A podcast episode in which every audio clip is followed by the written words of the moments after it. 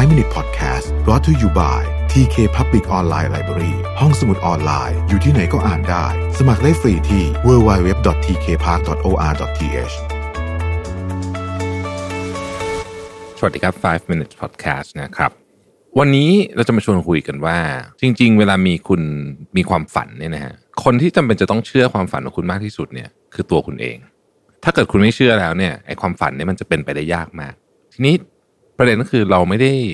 ด้ถูกออกแบบมาให้เชื่อในความฝันของตัวเองซะตั้งแต่ตอนแรกจะว่าไปเรามีกลไกในการปกป้องตัวเองจากความฝันที่ฟังดูยากเกินไปด้วยซ้ำนะ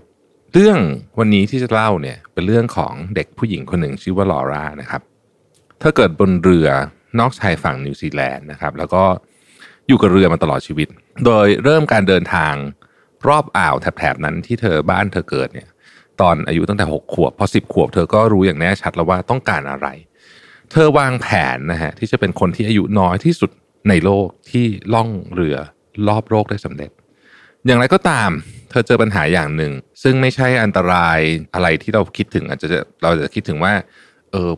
เด็กผู้หญิงไปเดินทางรอบโลกเนี่ยจะเจอพายุหลงทางไหมนะครับแต่ว่าไอ้ปัญหาของเธอก็คือว่ารัฐบาลเนเธอร์แลนด์เนี่ยนะครับออกคำสั่งไม่ให้เธอออกนอกประเทศตามลำพังนะฮะ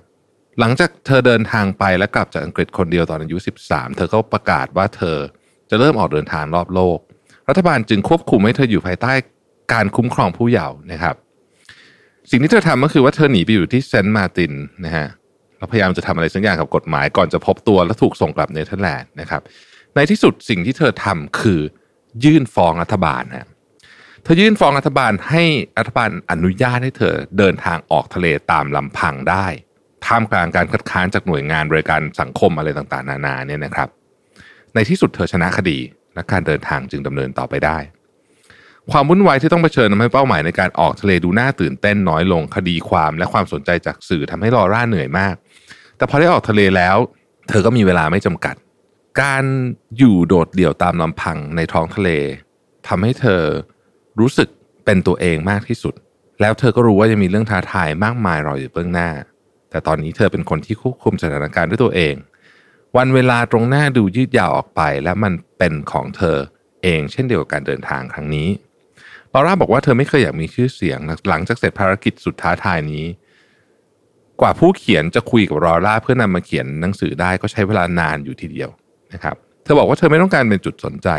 เธอไม่ต้องการเป็นคนดังเธอแค่รักทะเลและอยากทำสิ่งนี้ให้กับตัวเองเรื่องราวนี้คล้ายๆกับเรื่องราวของ Brian Powell นะฮะนักวิ่งอัลตร้ามาราธอนซึ่งวิ่งอัลตร้ามาราธอนมาเกือบ10ปีแล้วตอนที่เขาตัดสินใจอย่างฉับพลันว่าใช้กีฬาเป็นศูนย์กลางชีวิตสาเหตุที่ทำให้เขาลาออกจากงานขายบ้านย้ายเมืองในคราวเดียวกันก็คือก่อนหน้านั้นเนี่ยเขาได้วิ่งมาราธอนอันหนึ่งซึ่งต้องวิ่งข้ามทะเลทรายซาฮาราเป็นระยะทางยาวถึง240กิโลเมตรเนี่ยนะครับโดยแบ่งการวิ่งออกเป็น6ช่วงใช้เวลา7วันและผู้เข้าร่วมต้องขนอาหารรวมถึงสัมภาระไปเองนั่นหมายความว่า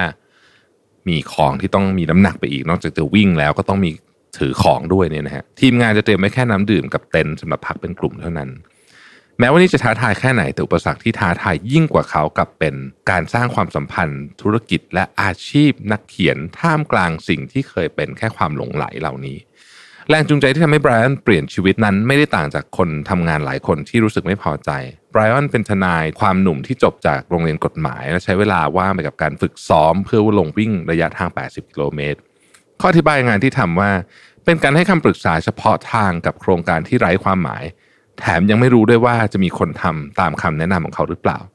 งานนี้ให้ค่าตอบแทนสูงมากแต่เขาก็ยังรู้สึกอยากออกไปเผชิญโลกภายนอกและทุ่มเทกับสิ่งที่มีความหมายมากกว่านั้นเมื่อออกมาอยู่ในสนามไบรอันผูกมิตรกับนักกีฬามากมายความสัมพันธ์เหล่านี้มักเน้นเรื่องการลงวิ่งเช่นใครไปวิ่งที่ไหนงานวิ่งเหมาะแบบไหนแผนการฝึกเป็นแบบไหนแต่กลับไม่มีพื้นที่นอกสนามให้ทุกคนมารวมตัวกันและแบ่งปันเรื่องราวของตัวเองที่ไม่ใช่เรื่องเกี่ยวกับการวิ่งเลยนักวิ่งอัลตร้ามาราธอนเป็นพวกรักสันโดษโดยธรรมชาติทว่าพวกเขาก็เหมือนคนส่วนใหญ่ที่ปรารถนาจะมีชุมชนที่พูดคุยกันได้แม้แต่คนที่มีครอบครัวคอยสนับสนุนก็ยังอยากรู้จักกับคนที่มีความสนใจตรงกันและเข้าใจความท้าทายเฉพาะด้านรวมถึงประโยชน์ของการฝึกหนักหลายชั่วโมงในแต่ละสุดสัปดาห์ด้วยไบรอันวาดฝันว่าจะนำคนเหล่านี้มารวมกันในชุมชนที่พบปะกันได้ทุกเวลาและสามารถใช้งานได้ทุกเมื่อไม่ว่าสมาชิกจะอยู่ที่ไหนนะครับ เขาทุ่มสุดตัวโดยใช้ทรัพยากรทุกอย่างที่มีระหว่างวันหนึ่งระหว่างบินจากโมร็อกโกกลับบ้านเขาตัดสินใจว่าถึงเวลาแล้วที่จะเดินหน้าตามแผนนี้เสียทีเพราะถ้าไม่ทำตอนนี้ก็คงไม่มีโอกาสได้ทำอีกวันแรกที่กลับถึงบ้านเขาติดต่อนายหน้าเพื่อประกาศขายบ้านโดยคิดว่านี่จะช่วยลดภาระในชีวิตลงในขณะเดียวกันเขาก็เปลี่ยนอาชีพด้วยเขายอมรับว่าการทำแบบนี้น่ากลัวมากแต่เขาก็คาดการณ์สถานการณ์ที่เลวร้ายที่สุดไว้แล้วผมอาจล้มเหลวเขาบอกแต่ถ้าไม่ลองผมคงไม่มีวันให้อภัยตัวเอง Brian ไม่อยากล้มเหลวดังนั้นในโครงการใหม่นี้เขาจึงทำงานสัปดาห์ละ7วันวันละ 10-14 ชั่วโมงเป็นเวลานานกว่า1ปีเขาบอกคนอื่นว่าเมื่อคุณพบสิ่งที่คุณเชื่อคุณควรทุ่มเททุกอย่างที่มีให้กับมันเขาบอกว่าเมื่อคุณกระโจนเข้าหามันแล้วจงอดทนให้มากอดทนถึงที่สุดอย่าย่อท้อทุ่มเททำงานหนักสักปี2ปีนั่นคือระยะเวลาที่คุณจะเริ่มเห็นผลงานของคุณการทำภารกิจจุดท้าทายไม่ใช่การพักร้อนจากชีวิตจริงแต่ทุกอย่างจะทดสอบความเป็นคุณอย่างแท้จริงคำว่าสู้ยิบตาคือทัศนคติที่ดีที่แสดงให้เห็นถึงจิตวิญญาณของผู้ชายที่วิ่งได้วันละ160กิโลเมตรผมคิดว่าเรื่อง2เรื่องนี้คล้ายกันเรื่องแรกอาจจะชัดเจนกว่านะครับว่าความฝันของเราเนี่ยมันจะเต็มไปด้วยไม่ใช่แค่คนไม่เชื่อนะจะมีคนคัดค้านด้วยนะครับแต่ถ้าเกิดคุณเชื่อมากเนี่ยนะฮะอย่างในกรณีของคุณลอร่าซึ่งเป็นเด็กอายุแค่16เองเนี่ยนะครับที่ต้องต่อสู้กับรัฐบาลนะฮะเพื่อที่จะเรียกร้องสิทธิ์ของเธอที่เธอคิดว่าเป็นสิทธิ์ในการทำตามความฝันเนี่ยมันแสดงให้เห็นว่าคนที่เชื่อจริงๆนี่แหละถึงจะมีโอกาสที่จะทำฝันของตัวเองให้สำเร็จได้ขอบคุณที่ติดตาม5 minutes นะครับสวัสดีครับ